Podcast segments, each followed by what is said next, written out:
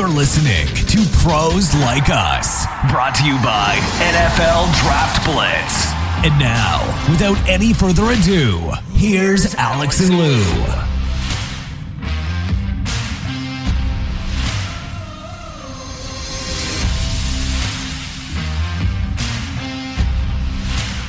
That's right, gang. We are back and better than last week, we hope. The divisional round is over. It was a great weekend for football, obviously, and a lot to get to this week. Obviously, we've got the uh, championship games, we've got coaches coming and going, we've got players coming and going. But first off, let me bring in my partner here, Alex Kavtov. Alex, how you doing? Three and one last week in the picks. You got to be feeling good. I bounced back. Lou. I was embarrassed after the the wild card round. Uh, there were a lot of games to get to, and I was just so far behind. So I had to bounce back again. Uh, I've been in my lab in my basement, trying to come up, trying to listen to smart people speculate who's going to win the games this week, and doing a lot of research, not sleeping, not eating just all my focus is on these two games coming up. And we've got the AFC game. It's your Kansas City Chiefs versus the Buffalo Bills. And Bovada Sportsbook has the Chiefs minus three this week. But I guess the biggest question, Lou, is is Patrick Mahomes going to play? That's the million dollar question. What does your gut tell you? Yes, my gut tells me he is going to play. Early reports are, I mean, he still hasn't, I guess, tested positive, if you would, for a concussion. He hasn't shown any concussion uh, symptoms. There's been talk during the week and even uh, on Sunday when it happened. Jay Glazer talked about it. He's the MMA guy. He's the you know a trainer. He's the inside guy in the NFL.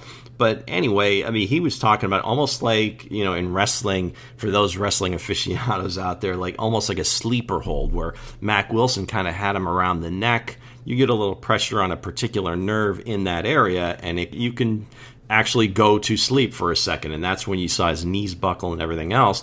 That aside, whether that's the case, so far so good. He is kind of going through the protocols. He hasn't shown any symptoms. Uh, as we record today on Wednesday, he's going to be doing individual drills at practice, just some light activity, just and see how he does. If he still doesn't show any symptoms, then he can practice everything so far points to him playing. And obviously, if it were left to him, he may have come back in that game last week, or if it was five or ten years ago, he probably would have gone back in the game. You know, it's all about player safety, and I understand that, and uh, I'm glad he didn't go back in, quite frankly, regardless of the outcome. But but anyway, yeah, I, I really feel that like he's going to play, so that number may change. I mean, if, obviously, if he doesn't start, we'll probably see that number uh, reflective, where a lot of money will come in on the Bills. But if he does play, there's a good chance it, it, it may trend up. I, I don't know but three seems to be a pretty logical number. These teams are, are pretty pretty even as far as I'm concerned. This is where I stand, Lou. I feel like the Browns blew that game. In the first half, the Chiefs had complete control. They were up 19 to 3. But when Patrick Mahomes went down in the third quarter, the tide changed and you could feel it in the stadium. The, the Browns got some life, even though Baker threw that interception in the beginning of the third quarter that just seemed preposterous. The Browns just tightened up somewhere. They had a chance to beat the Chiefs, and they fell short. I give Andy Reid and the Chiefs all respect in the world in the end because it's really gutsy. Usually you see NFL head coaches just completely go in the tank. They freeze up in those situations. You know where I'm going on this. So you you have a backup quarterback. He picks up 13 yards on that third down play. You have a fourth and short, fourth and one. Usually teams punt, um, you know, in that situation. And we've seen many head coaches make head scratching calls even in the playoffs during these playoffs. Andy Reid, I respect him so much. All right, he has a backup quarterback. He trusts him. He has the right play. Tyreek Hill just goes out there on that short route that he ran, Henne hit him for five yards and they sealed the game because you know the Chiefs have a great offense and Andy knew that he had to convert because he had he didn't have as much faith in his defense to make that stop in the end. So I give the Chiefs a lot of credit. They won. They weren't gutless. They went for it. I love Reid for that. But how can you allow Chad Henne to pick up 13 yards on that third down play? This isn't Lamar Jackson out there that you've seen twice during this, you know, during every season. This is Chad freaking Henne. Nobody expects him to run, but he picks up 13 yards. All you had to do was stop him. Maybe, maybe if it's fourth and four, fourth and five, there's no way the Chiefs go for that fourth down. I felt like the Browns really blew a huge opportunity there because the Chiefs' offense just stalled there the Browns, like most of America, probably had no inclination that Henne had that play in him. According to next gen stats or whatever, he reached 17 and a half miles an hour. That's probably the fastest he's ever run in his life. Yeah, I mean, you don't expect the guy 35 years old, you know, this is his first playoff game in his life. I guess you go back to week uh, 17 when Reid rested the starters and Henne got a chance to play. And now, obviously, he didn't know the way this was going to play out, but in retrospect, that was probably a great thing because he got some snaps under his belt. He played with the, you know, not all the starters, but, you know, he had an opportunity to go through a game and some game situations. Didn't play that great. Obviously, they lost to the Chargers, but I think just getting his feet wet helped him. As far as the Browns are concerned, I don't know. They were Kelce was was killing them in their zone defense. Maybe they're thinking, hey, we play man to man. There's no way he's going to scramble out of there. This is great. They'll punt. We get the ball. No, no worries. But the, the guy made made a play, and I, I'm sure like I said, as much as America was shocked to see it happen, I would imagine the Browns were thinking the same thing. Like, no way he's going to do that. I see what you're saying. It was just uh, just an incredible play by Henne. You know, I don't know if it's an analytics thing in that case because I think the numbers said at that point it really was kind of a 50-50 whether they punt because now the Browns would have to go length of the field with no timeouts and score a touchdown. I mean, they needed they had to score a touchdown. That the odds were about the same, but Reid, you know, they have a play. This is things that they go over time and again during the course of the week on Fridays, and they both the quarterbacks get together. They say, okay, fourth and one to win the game. What are the plays that you like? And they broke it down perfectly. They had uh, Hill on the inside of that three by one, so there's no way somebody's going to be able to stay with him. What it came down to was one kind of the body language and kind of making it look like they were just going to try to draw him off sides. But with Henne standing in the shotgun, something's up here. I think they, I think they are going to snap this ball. But to have the confidence to have him throw it, I mean, obviously Hill was wide open. It was just a matter of you know pitch and catch, and uh, that was it. You know, does somebody like Frank Reich go for it at that point? That's kind of been his history. Pederson, you know, all these guys kind of cut from the same cloth. Uh, but we saw it earlier in the playoffs when Tomlin doesn't go for it you know, on fourth down in uh, Browns territory when Vrabel, Vrabel, when they were against Baltimore, they have it in Baltimore territory, chance to go for it on fourth. Now, it wasn't fourth and inches or whatever, but still, they punt the ball. God bless Andy Reid and having the guts to make the call, the guys to, to execute it, and uh, yeah, we move on. Let's let's go to the next round. This is why the Chiefs are moving on to the AFC Conference Championship game. They weren't being gutless. They had a coaching staff that had a plan and they believed in, in their backup quarterback. And you know why the Browns lost? Because Rashard Higgins fumbled the ball out of the end zone instead of yeah. scoring the touchdown. That could have changed the complexion. I saw Nick Chubb, who's Mr. Consistent, he dropped a couple of passes. Oh my gosh, like three. Yeah, that was that was really uncharacteristic. Obviously, I already mentioned Mayfield throwing that pick to to start the third quarter, but mistakes. Mistakes like this cannot happen when you're an underdog, a big underdog in a playoff game to the Super Bowl champions. So, obviously the Browns, it wasn't only about that last drive, about that last play. It, they had some chances to get back into it and they just they laid an egg when the play had to be made. They let it slip away. I mean, you can't fumble the ball out of the end zone. That's preposterous. Let's talk about the Buffalo Bills because you and I picked the Baltimore Ravens to come up with this upset, and we didn't see it as an upset. We felt like the Ravens were the better team. We believed it. Yet the Buffalo Bills, in an ugly game, just demolished the Baltimore Ravens. And it looked like the Ravens' plan was simple we're going to run the football because we can run the football on the Buffalo Bills. And this is what happened on the first drive, right? I think they ran the ball like eight times and then they threw it only once. So they just wanted to control the clock and run it down the, the Bills' throat. But it didn't work. I mean, you still had to make some plays in the passing game. And Lamar Jackson just didn't rise to the occasion. I saw Steve Smith say it on the NFL Network that he feels that the Baltimore Ravens passing attack it's too simplistic. Like teams know what's coming. And with that with that strong Bills secondary, they certainly were all over it. They allowed a couple of plays to Marquise Brown, but overall, I mean, they just shut them out. And then that interception in the end zone in the third quarter just sealed the deal. The Ravens just fell completely short and didn't show up against the Buffalo Bills, as far as I'm concerned.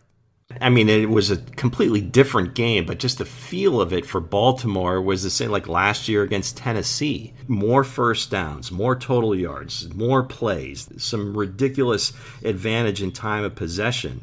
Uh, better on third down. I mean, Buffalo really, I mean, quite frankly, on offense, didn't do a whole lot. We, have seen them dominate the last eight, ten weeks. They're averaging over 34 points a game. You know, here Baltimore kind of did what they're they typically do.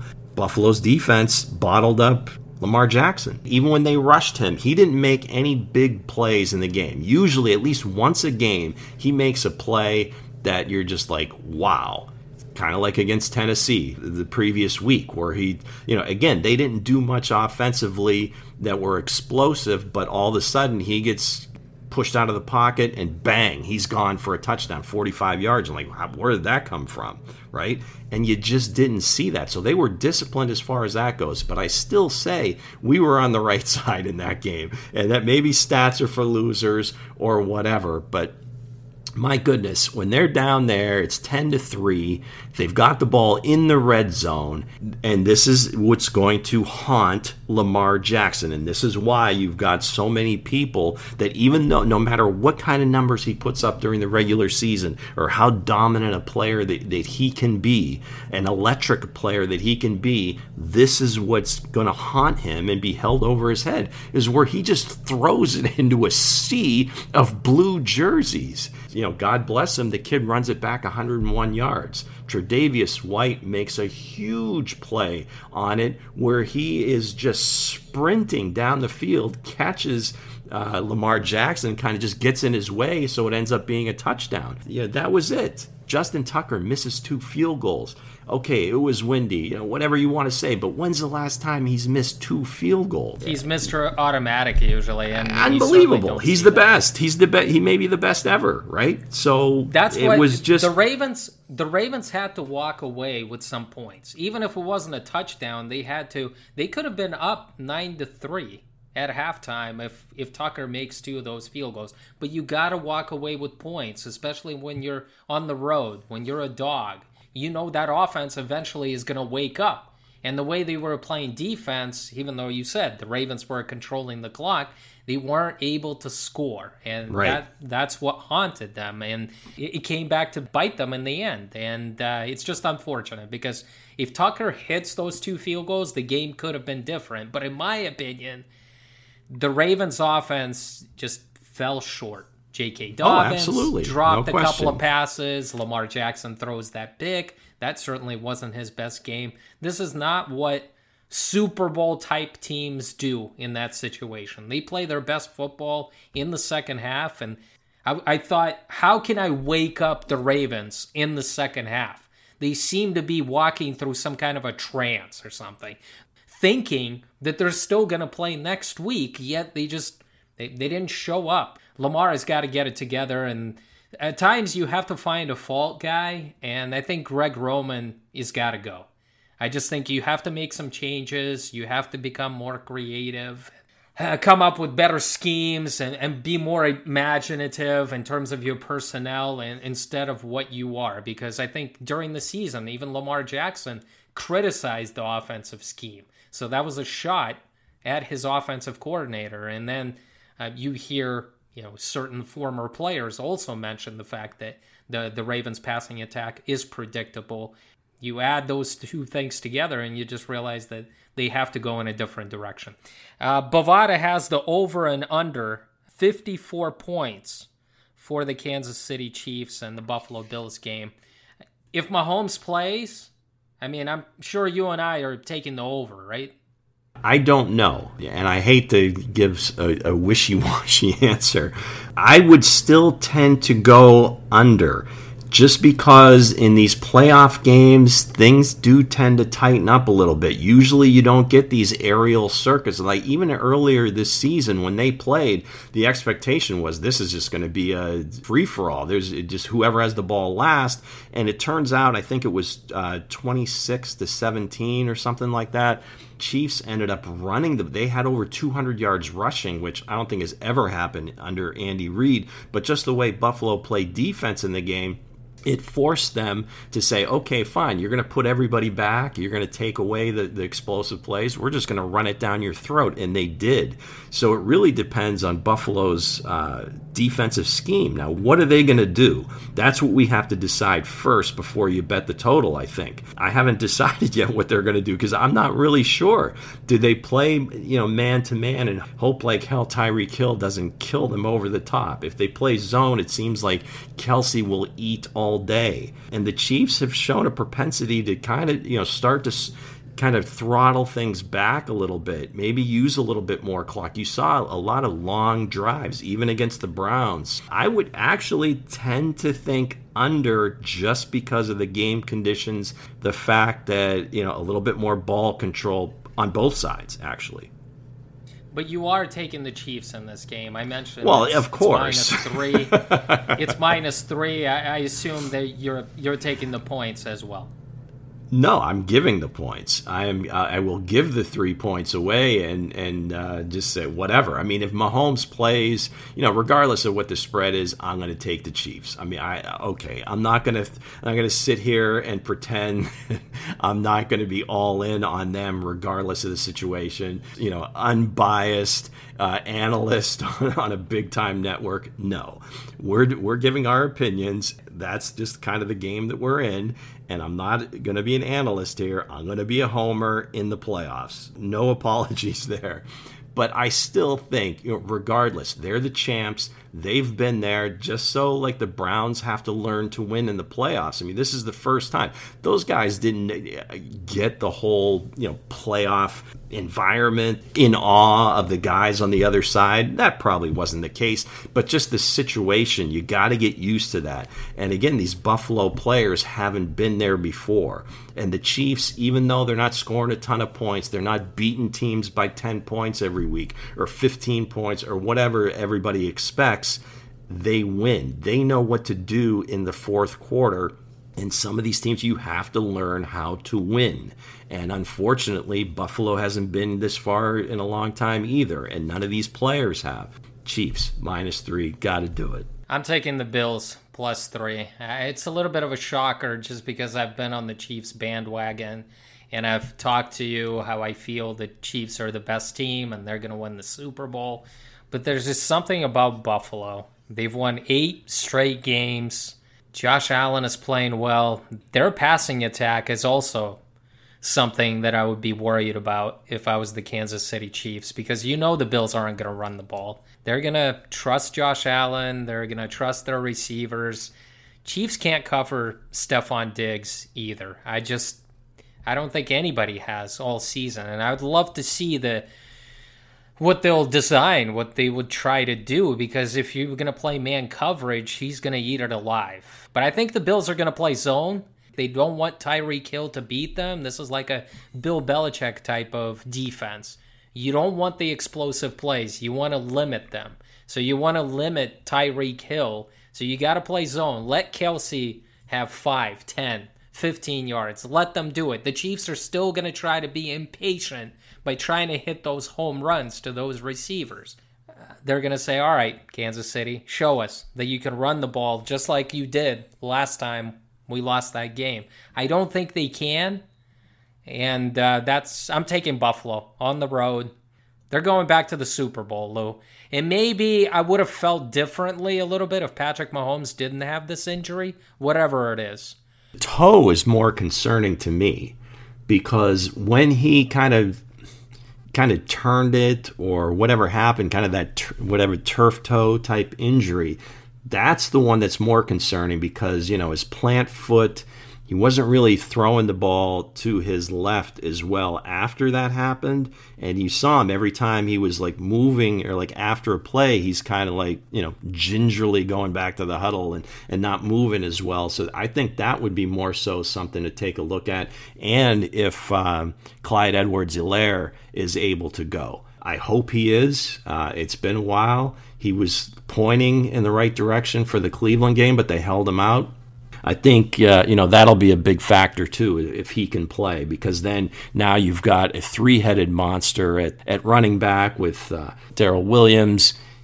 Still waiting for Le'Veon Bell to do something. I don't Where know. Where is he? I was assuming that Le'Veon Bell was going to take most of the carries. He was going to be in there for the most part, and with Uh, you know, Clyde Edwards Helaire being out. And that's not what happened. Williams just got most of the snaps, he got most of the carries, and I didn't even notice Le'Veon Bell on the football field. They tried throwing to him a few times. I think Mahomes had him once. It looked like for a touchdown. I don't know if they just kind of miscommunicated on where the throw was going to be. He didn't quite lead him into the end zone. It was almost closer like a back shoulder throw at the goal line, and and you thought that was going to be the play because it looked like he had he had a, a, step on the linebacker, but. Evidently, they're seeing stuff in practice that uh, that we're not. Yeah, Darrel Williams was the guy, and he I don't know he averaged like six yards a carry in the game, so you can't fault uh, the production from him. If Helaire plays, you know you might see a lot more running. Joining us now is Turron Davenport. He covers the Tennessee Titans for ESPN. I'd like to welcome him in. Turron, how you doing? Hey, what's going on, fellas? Appreciate you having me on. Alex, it's been too long, man. It's been too long, so I'm glad we're on here. Well, we actually saw each other, right, last year. Uh, we were both at the Senior Bowl in that indoor facility, and uh, you were hanging out with your guy – yeah, Emory Hunt. That's my partner in crime. But even then, you know, we didn't get to talk long enough. So this is a good opportunity to catch up, man. You guys have become too big, you know, too big, Turron. And it's just oh, I'm cut af- that out. I, am afraid to to go down there and and say something to you nowadays because hey, you're no you're way. working for ESPN now, you know. Hey, that's all right. The, the the letters don't change the person, man. You know, I'm always going to be the same old me and we could always have those conversations and, the back and forth about quarterbacks like we do. Let's go with the Titans. You know, the Arthur Smith has taken the head coaching job with the Falcons. What will he bring to Atlanta, Turron? Oh man, it, you know Arthur Smith is going to bring balance. He's going to bring detail. These guys on that offense are going to be in an awesome position to make plays. And that's what he brings. You know, when I say balance, look at what happened last year 2,027 yards rushing for Derrick Henry, the fifth most total in the history of the game. And then you had two guys. Well, A.J. Brown hit 1,000 yards. Corey Davis fell just short, but he fell 16 yards short despite only playing 14 games and having basically zero production in the last three. So that just goes to show you what Arthur Smith is capable of doing. And if you go back and watch the All 22 and some of the things that he does, I'm talking about using tight end Jonnu Smith in the backfield. I'm talking about putting 13 personnel on the field and, and shifting into an empty package. There are so many things that he does, using motion to get guys in position to get an easy catch and opportunity to turn up field, creating uh, just a huge alley for Derrick Henry to run in on the wide side of the, the field. I mean, there are so many things that he brings to the table. I could go on and on about Coach Art's offense. I absolutely love it. He is, is is a guy that will be a leader to that team, and it doesn't seem like it from watching him on on press conferences, right? but he is a very personable person. You get him one on one and and talk to him, and you really like you fall in love with the guy. And that's what happened with all of the guys on the offense, even the defense. I mean, look at the responses that people had on social media. You know, some of the guys, whether it's Will Compton, you know, Kevin Byard, Kenny Vaccaro, these guys are all saying, "Hey, you know, Falcons got a great one." When you have defensive players vouching for an OC like that, that lets you know really uh, the way that he was able to connect with the players. So all of those things are absolute positives that he's bringing to the table, and I, I, I think the Falcons are going to be in good hands in the coming years. Well, no question, Arthur Smith is a a, a rising star. Uh, what he did with Ryan Tannehill, I mean, that that speaks volumes yeah. right there. took him off the scrap heap and made him into a Pro Bowler. Well, Turron, I guess the thing is, is well, Arthur Smith is leaving, so it begs the question. I mean, who who are the favorites you think uh, come in and take over that role? Yeah, I, I'm telling you, I, I really couldn't say who the favorites are because you have an assortment of guys internally, and, and Keith Carter, you know, who's the O line coach, Pat O'Hara, who's the um, uh, quarterbacks coach. You got Todd Downing, who coached the, the tight ends. But Downing and O'Hara, they have previous experience being OCs. O'Hara was an OC in the Arena League. Todd Downing with the Raiders, and then you got Tony Dews and Rob Moore. Like the whole staff, you, you can't put it past anyone on on the staff because all of those guys have done excellent jobs with their respective position groups. I, I know they did reach out to Clemson's OC, but he was not interested in, in leaving Clemson. Um, Pep Hamilton is a guy that I, I would I would look at, and I've reached out. Uh, you, you know, they haven't given any indications of what direction they're going to go. But you do think it's going to be an internal hire, right? That I'm not sure, and, and that's the thing that's so crazy about it. I, I know Mike Vrabel is is big on continuity, so I would imagine it would be, but I wouldn't be shocked if they went outside of the box and, and brought somebody in uh, externally. It, it's really no, there's no telling right now. So they've obviously been ultimately successful. You know, you mentioned all the balance, the scoring is up, and so forth. What do you think the the number one job would be for that new offensive coordinator? It would be to maintain that balance. It would be to continue to focus on Derrick Henry. And I wrote about this on ESPN.com this morning. I think you have to understand, and, Coach Art said it best. He said the way uh, uh, Derrick Henry is, is like using Shaq in his prime. You got to feed the big fella, and that's really what they have to do. And everything just kind of comes off of that. So that next coordinator has to understand that, and he has to have that patience to know, okay, even though this rushing attack isn't necessarily working now, if we keep at it, it will work later in the game but it also sets everything up. Play action passing is, is huge for them, and that's something that's going to have to continue to happen because you know when you have teams stacking eight in the box, you have to have ways to make teams pay, and you, you have to make sure that you're keeping things fresh too, which was another thing that Arthur Smith did very well as far as layering plays. You know, showing one look and, and, and consistently using a certain uh, package out of that, but then doing packages off of that package. So you always keep the uh, the defense off balance. Okay, so a couple of years ago, they were not this past season, season before. They were a little bit of a, a surprise, a little bit of a re- revelation in the playoffs, going into Baltimore, winning that game, having a lead at Kansas City.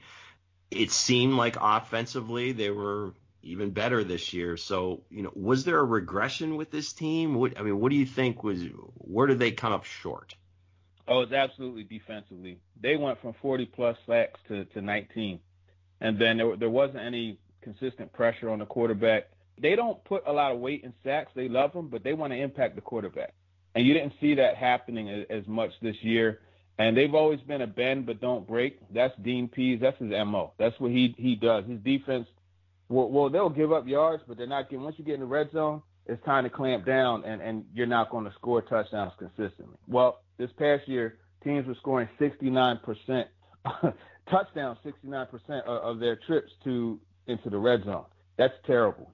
And, and then when you look at uh, the third down opportunities, they gave offenses too many opportunities to, to convert on third downs. I'm, I'm not talking about just third and shorts. I'm talking about third and 13, third and 10, third and 18 at times in critical parts of the game. That can't continue to happen especially if you expect to be a, a championship team. And I think that was really where the major regression was on the defensive side of things. They need to find a guy who who can hold things down in the back end much better, and more importantly, the front end. You can't win in this league without having a, a, a dominant pass rusher. Why didn't Vrabel hire a defensive coordinator when Pees retired? I mean, obviously that was a huge mistake on his part. You can't juggle two things at once. Uh, why wasn't that? Why wasn't that done? You know, I don't 100% think it was a huge mistake because they still had a, a defensive coordinator as far as obligation and, and role with the team. He just didn't have that title. And that was Shane Bowen, who was the outside linebackers coach. That's someone that, that dates back to the Houston days with, with Mike Vrabel. And they worked together a lot with the outside linebackers at times. So I say all that to say Coach Bowen is 100% on the same page with Mike Vrabel. And so when Vrabel wasn't there in, in, the defensive meetings, Shane Bowen was the one delivering the message. Shane Bowen was the one that had a lot to do with the game plan and the install. He didn't name a, a defensive coordinator just because he wanted to go with that continuity as far as he and, and, and Shane Bowen, he wanted to be more involved with the defense. Now, granted, it didn't work. We just went over a bunch of reasons why the team, you know, came up short, and all of them were pointing defensively. But at the same time, it wasn't so much just title as much as it was just the scheme and the players, you know, and, and that's the thing that I think gets lost on, on a lot of this. There's a reason why players get paid, you, you know, in, in the 40 and 50 millions and coaches don't. Because at the bo- end of the day, the bottom line is you could put a player in a position to execute, but if he doesn't execute and, and make a play, that's not really on the coach. That's on the player. And there were a lot of times where they had quarterbacks dead to rights. They didn't bring the quarterback down. Is that the scheme's fault or is that the player's fault? Now, granted, there were times, you know, on, on third and six where the corners were lining up 10 yards off the ball. It was a quick, quick out or, or you know, a stop route or something like that, and it's a first down. So it, it goes both ways. I don't think all their shortcomings were on defensive coordinator and I, not having one that is, and I, I don't think that that was a huge mistake. Now this year, I definitely think they need to bring a guy in, right? And I think Vrabel kind of thought he was bringing a veteran in, and, in Jim Haslett to be the, the the inside linebackers coach, and that would help. But I think they absolutely need to bring a guy in that could draw up some schemes, develop some ways to to get to the passer, even if they don't have the horses. And uh, me personally, I don't think you could run a race. I don't care if you know the best defensive coordinator ever is drawing up the plays. I don't care if Dick LeBeau is drawing up the plays. You know, Dean Pees is drawing up the plays. If you don't have the horses up front to, to run the race, you're not going to win. Well, one of those horses they brought in was Jadeveon Clowney, and he's been a bit of an enigma in the league. He didn't really add much when he was healthy he's never really been a, like a top-notch pass rusher as far as what yeah. I, what I've seen. What's your take on him, Turron? What do you think of him moving forward? Yeah, he's never really been a, a, a top-notch pass rusher, uh, especially off the edge. You know, he's a guy. It's very interesting with Clowney, and I talked with his his trainer a lot, and, and they they were trying to work on ways to you know get him more flexible and, and and be able to turn and corner much better because that's what keeps him from being such a dominant player on the edge. Like he'll get there, but it just he's not getting there fast enough. So that's why he gets a lot of pressures and not sacks.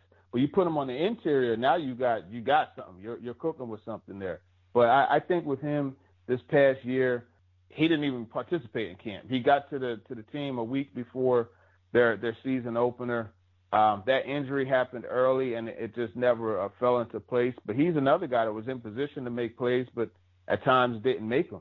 You know, so I, I think it was it was worth the the the try, right? Because I mean, how you're not going to make a shot if you don't take it. So I, I, I understand what Jon Robinson and Mike Vrabel were doing and bringing him in because remember 2017 he had his best season as a pro with Mike Vrabel as his defensive coordinator, and that's why he personally wanted to come to the Titans. So it, it's it's a tough situation because the results definitely didn't come.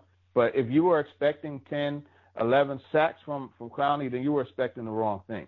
Really, what was supposed to happen was he was supposed to get a lot of double teams, and that was supposed to open things up on the opposite side for Harold Landry, you know, but they kind of put themselves in the corner when they they didn't play Harold, uh, not Harold Landry, they didn't play Kamalei Correa a lot, and then they traded him away.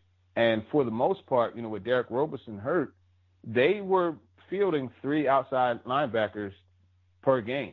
You know, and, and Clowney and and, and uh, Harold Landry are playing 60 plus snaps. So that's that's too much. You mentioned that you expect Derrick Henry to continue to get the ball, and that makes sense after getting over 2,000 rushing yards last season. But he had almost 400 carries that season. The mm-hmm. past two seasons, he's been carrying the rock.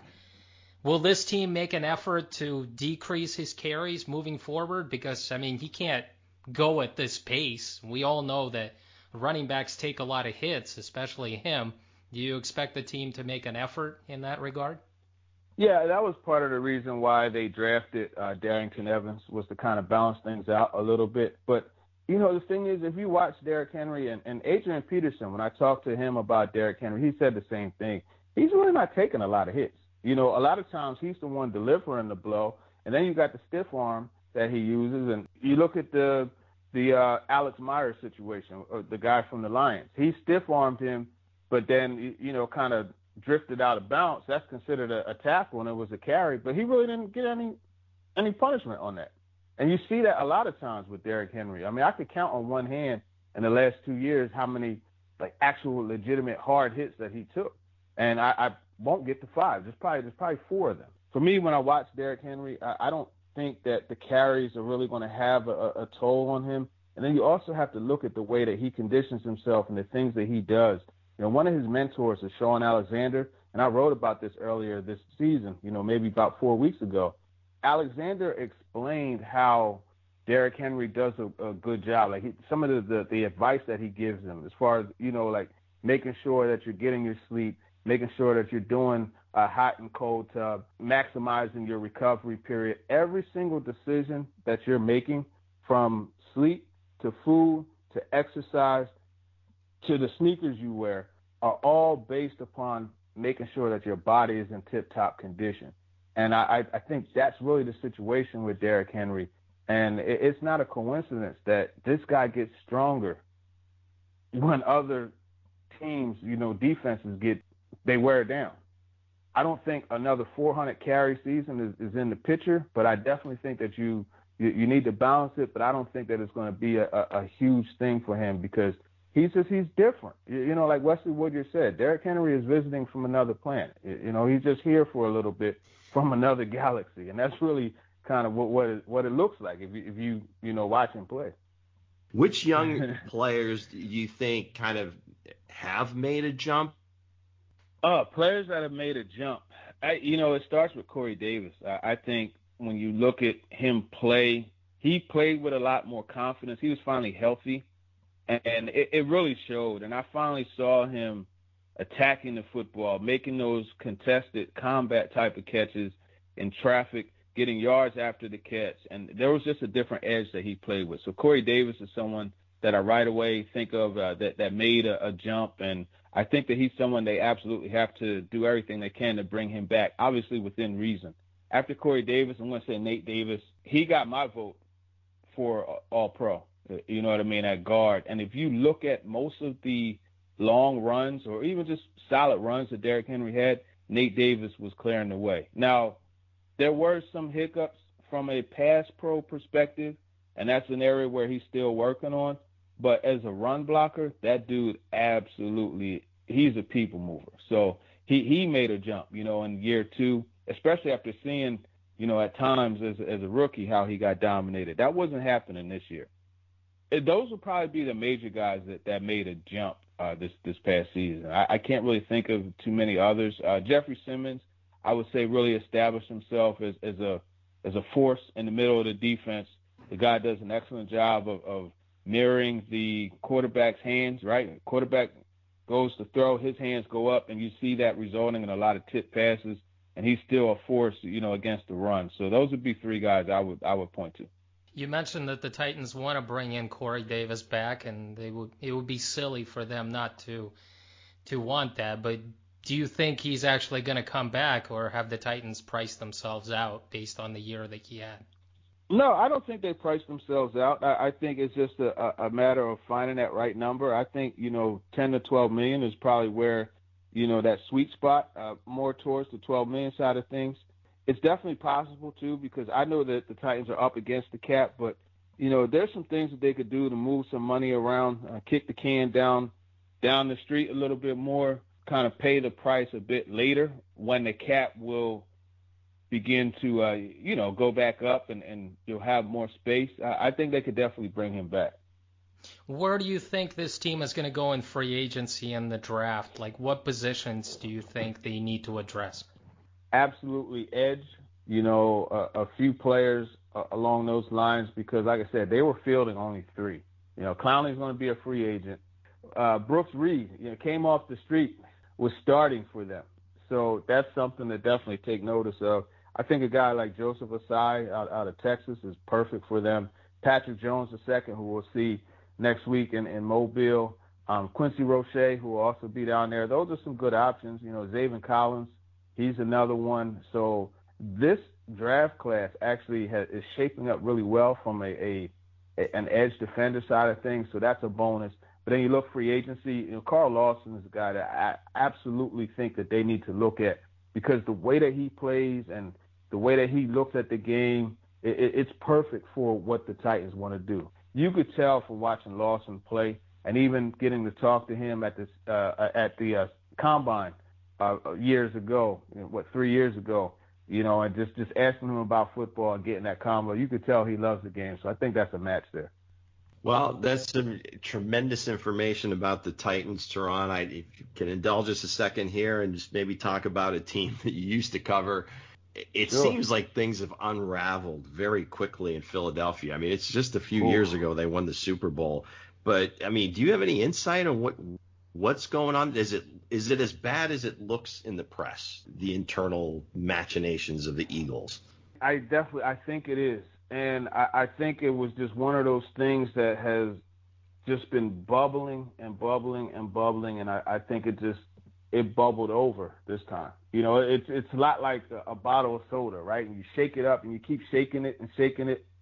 Then when you just crack it, it goes all over the place, and that's what happened this year. And I say all that to, because I remember 2018 talking to some of the players in that locker room uh, because I got the opportunity to, to cover the uh, Eagles Texans game. I, I, I, was so fortunate enough to do a back to back game because our ESPN reporter Sarah Barshop had a baby. So, you know, I got to do the Texans game. And I remember going into that Eagles locker room and talking to some of the guys, and they still wanted Nick Foles on that team.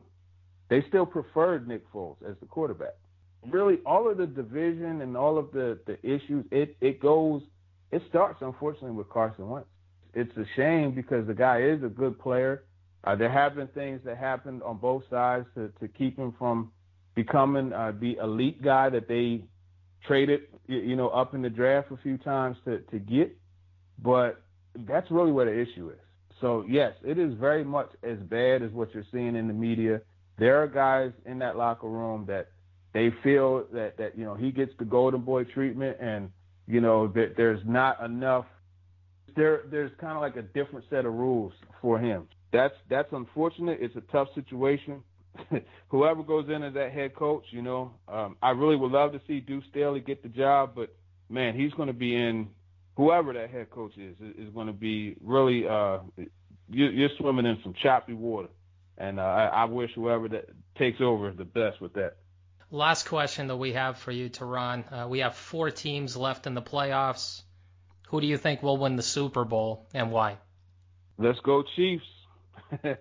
Let's go Chiefs. I think if, I would love to see a, a Kansas City and Green Bay Super Bowl. I, I think the Chiefs would will win the Super Bowl just because there's just so much that you have to deal with with that team, right? You start focusing on Tyreek Hill, and then Kelce's going to kill you across the middle, and then don't forget that they have, you know, an assortment of options out of the backfield, whether it's Damien Williams, uh, Edwards-Helaire, or if they play Bell. And then you, you got other Mecole Hardman, you got Sammy Watkins. They are so stacked, and their line is solid. And then defensively, man, any defense with Tyrann Mathieu on it is going to be solid, you know. And then you, you got you got Chris Jones and, and Frank Clark in there. I, I don't see any team beating the Chiefs. I think they have their way with the Bills. You know, as long as the stars line up correctly and, and, and Mahomes is playing, I think they have the way with Buffalo, and I, I think they beat uh, Green Bay in the Super Bowl, and it's back to back, Magic Johnson style.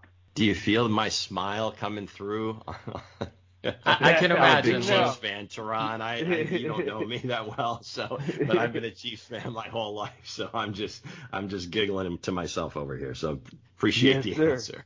You made his well, day. hopefully I didn't jinx your team, man. no.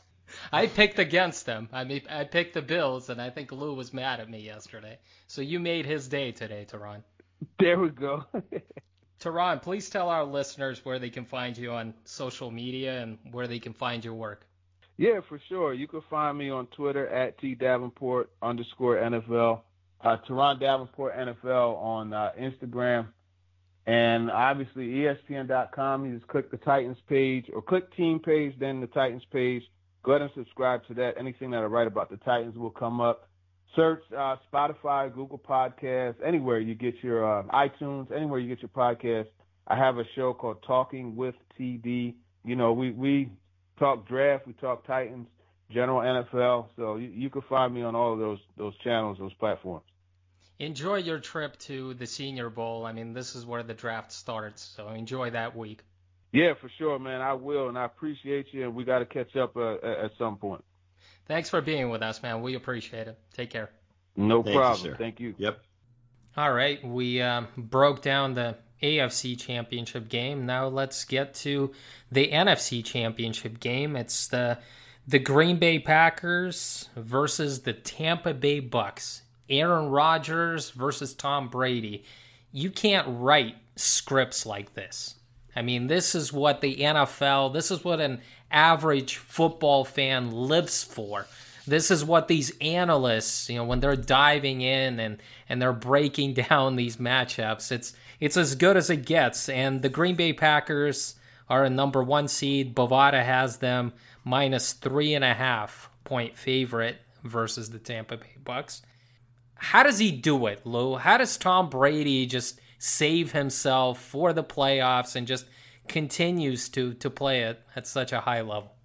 I mean, it's just a lifestyle, and it didn't just start as he got older. I mean, he's been, you know, had this training method as long as I can remember. He's been around for as long as I can remember. Whether it's, you know, these guys go going on vacation, they take trainers with them. It's the nutrition. I mean, he uses plyometrics. I don't even think he li- he's lifted weights in, in years. It's all, you know, stretching and bands and that sort of thing. So from a physical standpoint, I think that has a lot to do with it and the fact that you know knock on wood for him he really hasn't had any major injuries in the last like 10 or 15 years. It blew out his knee the one year in the first game of the season and you know was out but really no ill effects throughout his career. You know fortunately for him he was never really a fast guy so his legs were more of you know helping him throw it. But you watch him throw i don't know that he's ever thrown it much better than this. I mean seriously the ball's coming out of his hands.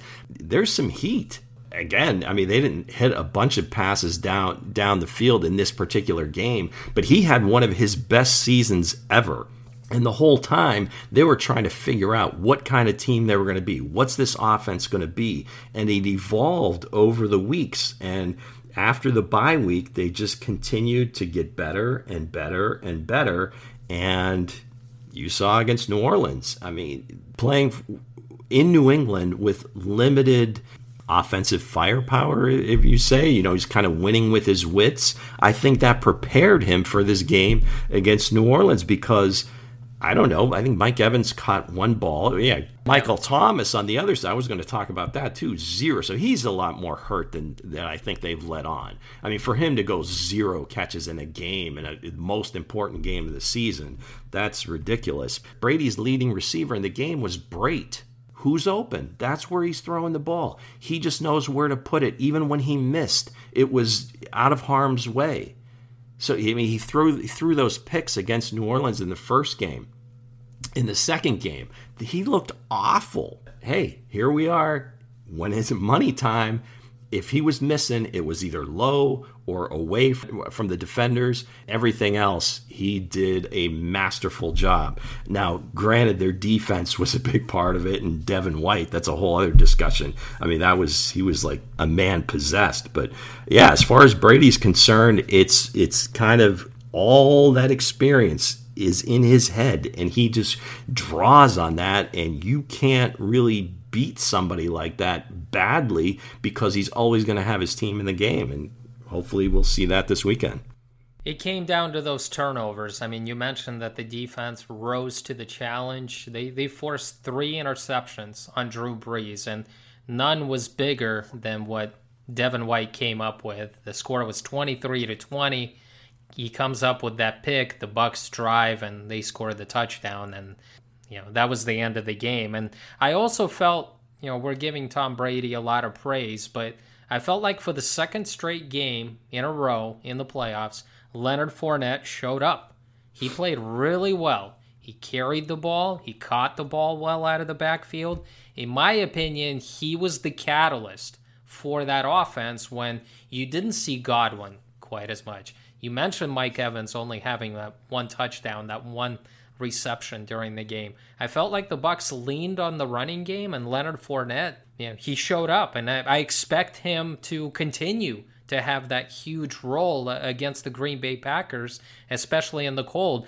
I think there was one stat that kind of amazed me that in the last 20 or 30 years, Tom Brady is 12 and 2 in the cold obviously he's he's played a lot of those games in Foxborough, but he is the best cold weather quarterback of this 21st century.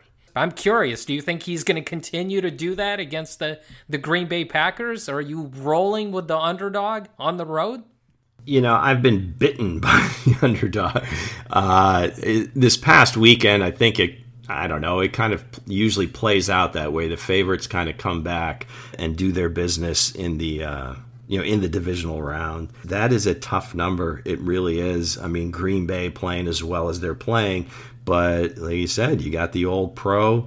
I think it comes down to the, the other players. You mentioned Fournette. You mentioned uh, you know Ronald Jones for the limited action he had. He was he showed some juice.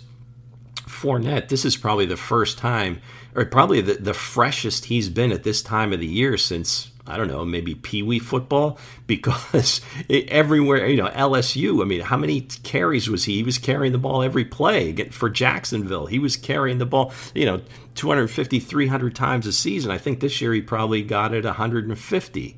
So maybe that that's a little bit of it. He's, he's fresh. And Ronald Jones, I mean, for he's brings a little bit different dimension, a little bit more wiggle, a little bit more speed. It's going to be a, a tough game. It, it, really is, I think, uh, both ways. I mean, the last time you know somebody went in there, you know, Eli Manning went in there and beat. Uh, beat Green Bay at home in the cold. Can Brady do it after, you know, spending the entire season in the sunshine and, you know, blood's thinned a little bit, maybe not quite as used to it? I don't know if that's going to be as big uh, a deal as maybe, you know, I guess people sitting at home make it because, you know, there's adrenaline. There's, you, are playing, you know, you're, you're, you're bred for this. I mean, you're, you've been playing football your whole life. Uh, you're not going to go in a shell if you're asking me for my pick right now, it's going to be awfully hard for me to go against Brady getting points. But if I have to pick it, and I do, I'm going to. I think I'm going to take the Bucks plus three and a half. But you're taking the points. Do you think the Bucks will win? Typically, when you're looking at a game and you're going to take the underdog, you want to believe that that team has a chance to win, and the points is just a is just a bonus. Yeah, I mean, absolutely. Of course, they have a chance to win. Uh, they they took them apart you know, at that game they played in Tampa, which, you know, again, probably doesn't mean much at all. But from a confidence standpoint, I got to believe Tampa Bay can draw on that game and say, hey, we can beat these guys. It doesn't matter where we play. Just from that perspective, the confidence level. Now, obviously, the, they're two completely different teams right now. Aaron Rodgers is in, I mean, he's like been in the zone most of the season. And if you hear him talk, I mean, he's, this is the, the happiest I've ever seen him. He's smiles all the time, where typically it was that scowl. And I don't know if it was Mike McCarthy, and I don't want to say sick of football, but I don't think he was enjoying himself. This year, I mean, after that first year, kind of getting used to the whole LaFleur system and so forth, and and now he's had a chance, and you know, Davante Adams is by Robert Tonyan's been a been a revelation. He, the running backs he can throw to, you know, occasionally you got Lazard making a play. Sometimes it's Valdes Scantling. No matter who, I mean, he just seems to be enjoying himself, and he's just kind of like a puppet master. So it's really hard to pick against him. If it was anybody else on the other side, I would pick Green Bay, but with Brady, it's very difficult to think that his team is going to go in there and lay an egg on a championship game. I mean, he no one's been here as much as he has, and he can kind of raise everybody else and raise their game. They can do. I think they can do it. That would be quite a story because he's 43 years old, and I don't think a quarterback. There have been some quarterbacks in their late 30s that have been to the Super Bowl, but I don't think we've ever seen a no. quarterback who's been 43 go to the Super Bowl. And this would be quite a story because they're going to be playing in their home stadium, right? Right. I mean, the yeah. Super Bowl is at Raymond James Stadium in Tampa, and I don't think a home team has ever no. hosted the Super Bowl in Never their time. happened. Never so happened. I think history is against the Bucks. Oh, it Just, certainly is. Yeah, I don't. Yeah, everything I mean, no... is pointing in the direction of the Green Bay Packers because everyone wants Tom Brady and the Bucks to play in their in their home field. I don't know about everybody. yeah, I, I guess. I mean, there's probably it's 50-50. It's it's split. I'm sure Bill Belichick doesn't want Brady in the. There's a lot. There's a lot of people out there that have a lot of animosity against the old number twelve. I don't. I you know. There's. I'm sure there's people that love him, but in most cases, yeah, they they're like, okay, enough of this guy. I'm taking Green Bay. I think they're going to get it done at home. I think Aaron Rodgers will be the one playing in the Super Bowl in Tampa. Uh, this Tom Brady story has been nothing short of amazing. This is what he came for. It's not only Aaron Rodgers. I mean, the Packers are in a zone.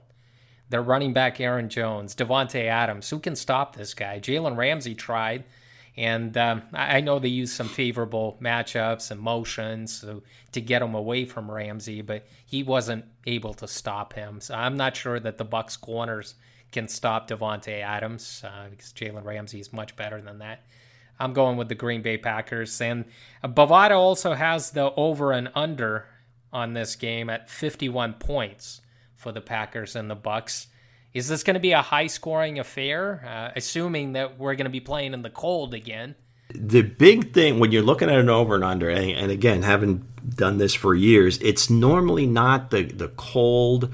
Rain is probably the, the is a tough one because the ball tends to get slick but I think in the cold, I think it's more so the wind. If it's really windy and it's difficult, you know, to get the ball downfield and be accurate, then, you know, that kind of limits the explosive plays and it tends to be more ball control. So you're going to see a lower score. And I just think, again, in a championship game, again, teams are going to favor trying to keep the ball from the other side more than hey let's just go just keep scoring. Again I, I hate to be like on the other side of things but i think it's going to be another you know lower scoring game. Now granted 51 is a pretty high number. You can still you know have the game in the low 20s and still be a, a, pretty good game and see some offense and see defense and it would be an entertaining game so i think i'm going to stick uh, with with my under theme here now, I don't mean to, I guess, belabor this point or going backwards here, but I mean, the, the, the, Rams in that game against the Packers. Now, you know, in retrospect, you know, Aaron Donald, I, I thought he'd play a little bit more, but he was really limited as far as the number of snaps, and he really wasn't much of a factor in the game. But in, in looking back in it, when they were putting Akers back in the Wildcat, what, what did you think of that whole thing? they had to get creative just because Jared Goff is is not playing his best football. I mean, regardless of the injury or not, him and Sean McVay are not on the same page. They're just not. And Goff is not playing at a very high level. So you had to do something. You either put Robert Woods in there, you put Cam Akers. You try to show them things that they haven't seen uh, to this day. Uh, something that the Rams have, have done very little of. I just felt like Jared Goff had to play the, the game of his life in order for the Rams to have their shot because the Packers weren't going to allow Cam Akers to run wild like they did against the Seahawks. So Goff was going to have to have the game of his life in the playoffs. And it seems like Jared Goff, going back to that Super Bowl against the Patriots, I don't think he has recovered from that mentally. Like, I see a completely different quarterback now from the time leading up to that Super Bowl. And it seems like the Patriots just completely demolished him and he's lost confidence. I don't know what's going on. I mean, him and Sean McVay need to go back in the lab, um, get in the basement of Sean McVay's house, and just draw up some plays. I mean, they have to come up with something because the way it's going right now, Jared Goff is going to get benched next season, like Carson Wentz got benched with the Philadelphia Eagles, and the Rams are going to be looking for a new quarterback. Yeah, and it kind of reminds me of his draft classmate a little bit with Carson Wentz, where you just you're just thinking, what what happened to these guys? You know, the, the situations that they were in just seemed to be maybe it was perfect, and they were able to thrive because of just the way the schemes were drawn up, or the way that the offensive line, the respective offensive lines were playing. But both those guys, huge question marks. You know, one two in their draft class you know, a couple of times, you know, Akers. you know, I agree with it. Yeah, why not try something different? But maybe just kind of raise up, raise the ball over your head once to make it look like you might throw it, keep the defense honest. But it was just snap and he was going right away. So, but he did score on one of those plays. The two point play that the Rams ran they threw it out to the flat to the receiver, the kind of like a hook and lateral. I mean, it was a beautiful play. I mean, they had no chance of stopping it. I thought that was pretty pretty inventive, and you said you had to get creative, so they did. I think um, a lot of teams should use that play on like third and ten. Why not use that? like you yeah. can, you will totally throw that other team off. I mean, you can throw it five yards. You know how teams usually throw five or six yards in hopes that sure. the wide receiver will pick up the play. Well, break why not? Break why not have the running mm-hmm. back? Sure. Why not have the running back trail or another receiver come up? The defense would totally not expect that play. I mean, the Green Bay Packers were shocked. They they didn't expect that play. Teams should get more creative in that regard on those third and long plays, I think they can be successful with it.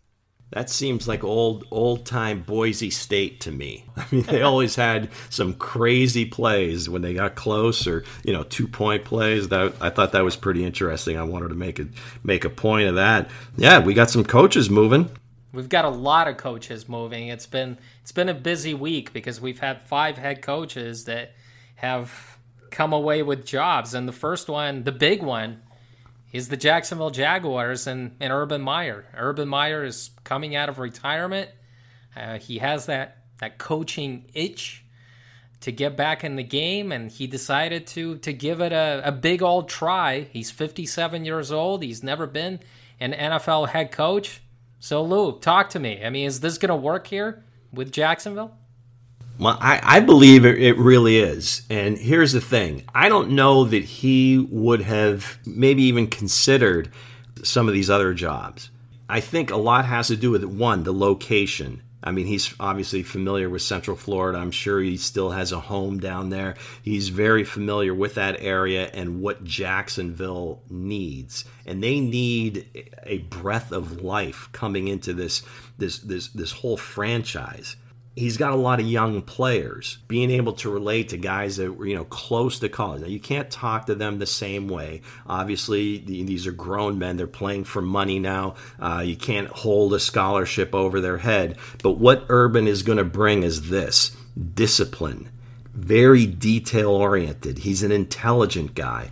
The whole culture, environment, chemistry, whatever you, is just completely dysfunctional down there, and it's just been a mess. So they're starting basically from zero, except they've got a lot of assets. Obviously, they've got the first pick. But they've got like I don't know what one, two, three, four, five, six, seven, eight, nine, ten, like eleven draft picks in this draft alone. They've got two firsts. They've got two seconds. They've got two fourths, two seventh round picks. So there's a lot of advantages here because you're kind of starting from zero and the I don't know that the expectation is that great right away. Is he going to be there forever? I don't think so. I think this is a deal where maybe he makes it to like the, the third or fourth or fifth year, but I think by that point he will have groomed one of these guys that's on that he brings on with him to this staff and they kind of take the ball and run with it once they've kind of rebuilt the thing. He's been a winner everywhere he's gone.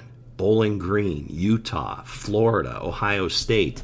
And if you look at the history, he's always kind of picking a job where he knows he can kind of implement his culture, his organization. I mean, this could be a guy that you would pick to run your company for you. And I think that's kind of the idea here is where he's going to be kind of like the walk around coach and have a staff that's either had head coaching experience in the NFL, has been around NFL players, mix in some college guys because you've got a lot of young players. He's spent I don't know how many years since he retired the last time analyzing college football players, analyzing pro schemes I think this is going to work for what Jacksonville needs specifically. Now, maybe it doesn't work in some of these other teams because their situations are completely different.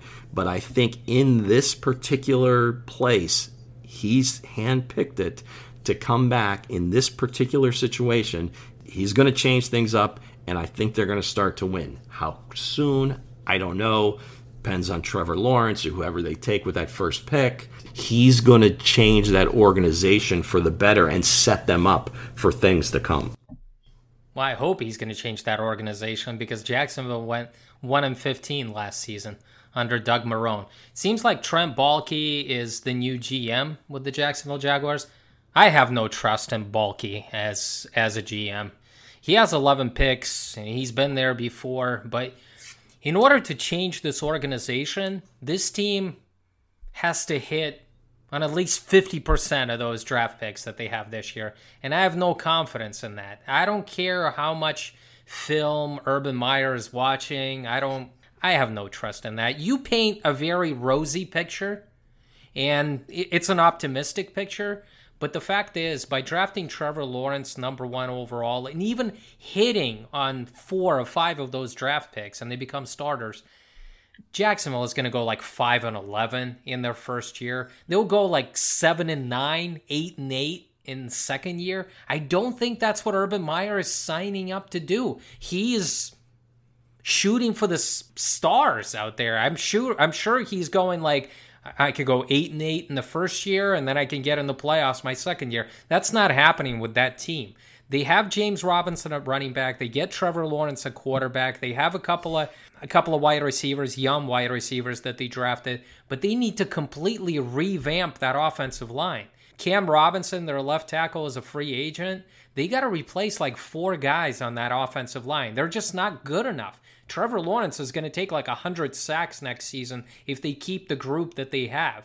Because Jawaan Taylor is probably the only one that, that gets to keep his job at right tackle. Their defense stinks. and they, they're atrocious. They they traded everybody away for this ability to to rebuild that team. The only guys that they have is CJ Henderson, who was injured and he's coming back. He showed some promise at corner, the young rookie out of Florida. And then you got Myles Jack at middle linebacker there. That's it. They got to rebuild the defensive line. They got to rebuild the secondary.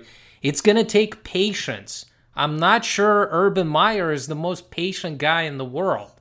He expects to win now, but that's the expectation that he has in his head when he loses a couple of games, when he goes on that three, four game losing streak, what's going to happen? Is he going to think about retiring? Is he going to think about walking away like Nick Saban walked away from the Miami Dolphins? I think he will. This isn't the Big Ten. This is the NFL. This is SEC times 10 every week. And I think that division, I heard a lot of people on Twitter saying that that division is winnable. Really? You think that? I mean, the Titans look like the best team, and they're not going anywhere with with Derrick Henry and Ryan Tannehill. I'm sure Mike Vrabel is going to get that He's going to hire that defensive coordinator and get that defense rolling again because he's a defensive guy. The Colts have a good defense and a good running game. They need to find a quarterback. I think it's an extremely difficult division, except for the Texans. Because Urban Meyer is going to be losing a lot of games than he's used to, I think that's the reason why I'm not so optimistic. He's not there for four or five years. His health concerns, they haven't gone away. He knows this. You're going to be working 18 to 20 hours in that NFL job. Even if you're going to be a CEO, he is hands on. He doesn't know anything any better. I think this is a two year experiment. And then once it fails, he's going to go back to that Fox studio again. I just, I don't see Urban working out. And again, I guess it, it depends on how you you define, you know, I guess success in this particular area. And I agree with you. I think he does ultimately want to win, but from where they're coming from, it's going to be awfully difficult. I mean, I think anybody right thinking person coming into the situation has to know that yeah, we don't have a lot of. I mean, you talked about the defense. K'Lavon Chaisson is is a, I guess a pretty decent player. Joe Schobert, Josh Allen. So they Myles Jack. You mentioned C.J. Henderson. So they've got a little bit of talent there, not a lot. Chark and Shenault as as their receivers you know, Shenault kind of came on at the end of the year. James Robinson was kind of a revelation. Jawaan Taylor, an offensive line, played pretty well. So, so again, there are some pieces there, but much like the Bengals, yeah, I mean, you wouldn't be in this situation if your team didn't absolutely suck. I mean, this, you know, to be whatever their record was, one in fifteen, they're pretty bad. So it, it is going to take a while. So I think at this age and knowing his his health concerns from the past and so forth, I mean, I, I, would think, I would hope that he's learned from that and realizes that this isn't going to be an overnight thing. Maybe they do win some games next year. Maybe they win some games the following year. But really, I think it's going to be that third year. So you give this draft class a chance to kind of mature and so forth. And hopefully, Trevor Lawrence isn't he doesn't get killed by then, and uh, he's ready to play. But everything you say is, is valid and has a place. But I think given the situation and who he's looking to bring in on his staff, is really going to show you know where this is going to go. And then again, the draft. I know you've got this Trent Baalke, you know, kind of bias, but and that that's fine. But we'll see. 75 million in cap space, all the draft picks, so it's set up to have a chance to succeed. Now, whether they can do it or not remains to be seen, but I think he is going to put a plan in place, a vision that everybody's going to get on the same page, and if it's possible, he'll get it done. If it's just for some reason or another, you know, injuries, other things have unforeseen things happen, and they will. It might be a little bumpier than he may may have anticipated, but I think he has that, you know, to kind of a blueprint to see these teams, you know, like they're. I mean, he's got to look at the Raiders and Gruden. He, how many years did he take off? He's not going to come right back, and all of a sudden it's going to be an overnight thing. These draft classes has to have to mature. Uh, it's a function of the division you're in. And Philip Rivers retired today, so uh, you don't know what's going to happen in Houston. So is it winnable? Not really, not by Jacksonville right now. But if those other two teams don't get their quarterback position fixed, then it becomes a little bit more likely in year three or four. He's not going to be there by year three or four. I love the Robert Saleh hiring by the New York Jets. He was one of my candidates. I was pushing for him to get that job. I thought that he was going to bring this energy, this fire. He would light up that organization. How animated he gets on the sidelines and the things that he's accomplished over the last couple of years with that 49ers defense and how he was able to do it with almost nothing this year and they, they still stayed afloat. So Saleh is bringing in Mike LaFleur, who's going to bring that Kyle Shanahan's offensive system. So maybe there's hope for Sam Darnold here well, at least I believe that the Jets would draft the quarterback number two overall. But then you and I discussed that if Darnold goes to the 49ers, that would be a great offensive scheme for him. Now that 49ers scheme comes to him, so I think the Jets are doing this double take. We could take Zach Wilson from BYU, uh, we can try to repair Sam Darnold. I love the Robert Saleh hiring. I, I, just think it's probably the best hire out of all the guys that have gotten jobs so far. Absolutely. What he's done with that defense in San Francisco, the reputation around the league, his ability to command a room, so to speak.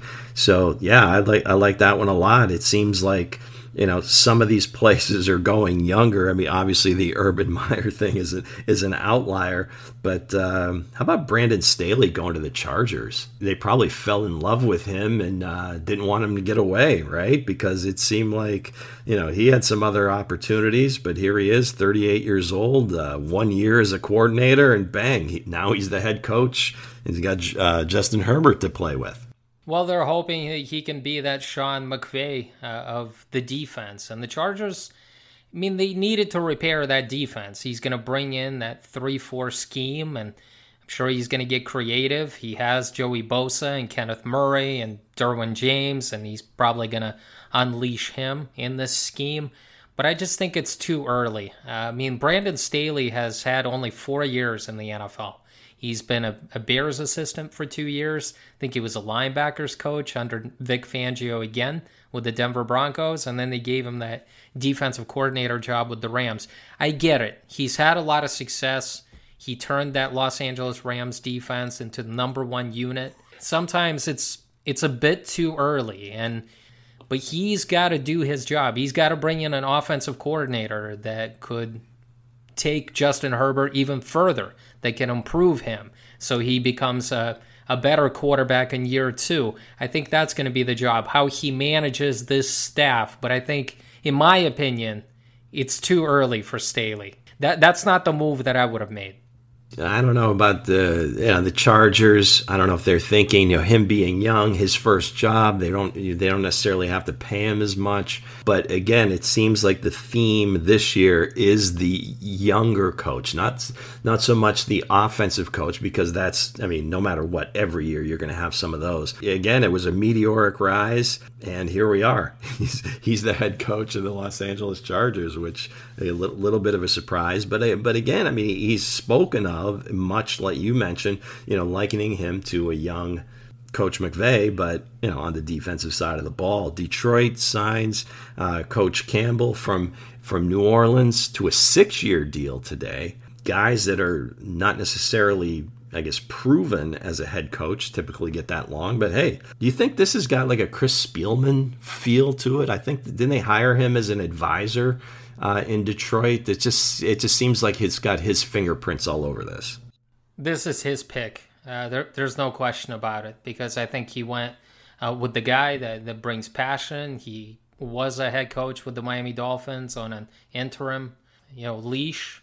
And a lot of people have talked about Campbell, but he never got a fair shot. He's always been talked about and he's interviewed in a few places, but it's not a bad coaching tree to um, to, to go after.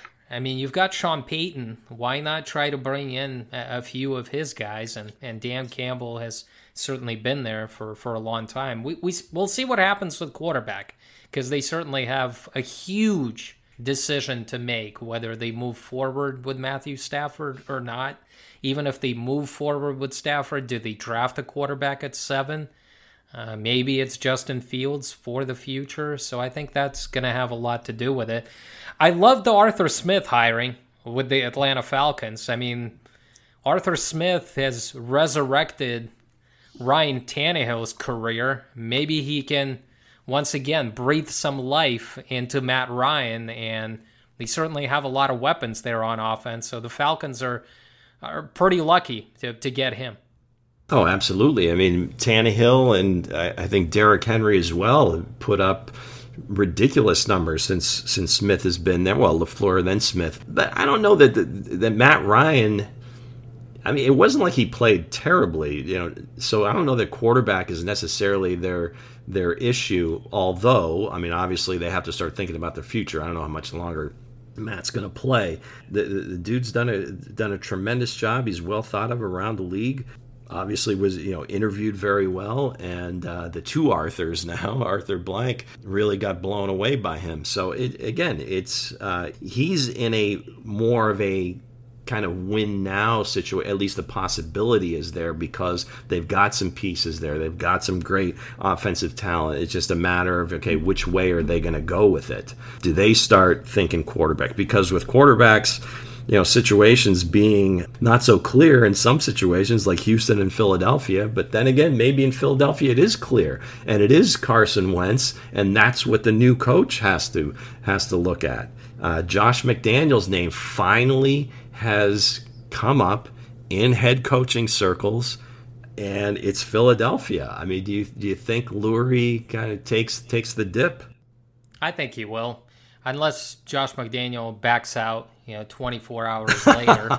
it, it is his you job. Can't do, you take. can't do that twice, can you? He's getting this opportunity because of what's happened in the past, but uh, it was very strange to me. I think when we first started talking about coaching, I was like, you know, his name was like you didn't hear it at all and now all of a sudden, bang! Now he's in there, you know, interviewing with Philadelphia, and this may be the one that he was targeting all along. I wish him well. It, it, seems to be he is the leading candidate there, and uh, he's going to get another. You felt like he was being blacklisted by some teams, but obviously Philadelphia and Howie Roseman and Jeffrey Lurie uh, feel different about Josh McDaniels. It is his job to take unless he backs out. I'm curious what happens with the Texans. I just don't think anybody wants that job anybody in their right mind wouldn't want that job. And I get the feeling that they're going to have to go into the college ranks again. They're going to have to go into their like 10th candidate who will accept it. I just they dipped into the college ranks before, right? With Bill O'Brien, who left Penn State and, and took that Texans job. I think Houston once again will have to go to the college ranks because of out of desperation because I don't think any well thought of assistant is going to take that job. I don't think Bieniemy, even if they offer it to him, is going to take that job just because he knows that he wasn't the first choice. And uh, it's amazing to me. You and I talked about this last week, and we're ending the show with this once again. I'm just amazed that guys like Eric Bieniemy and Brian Daboll are not going to get these jobs.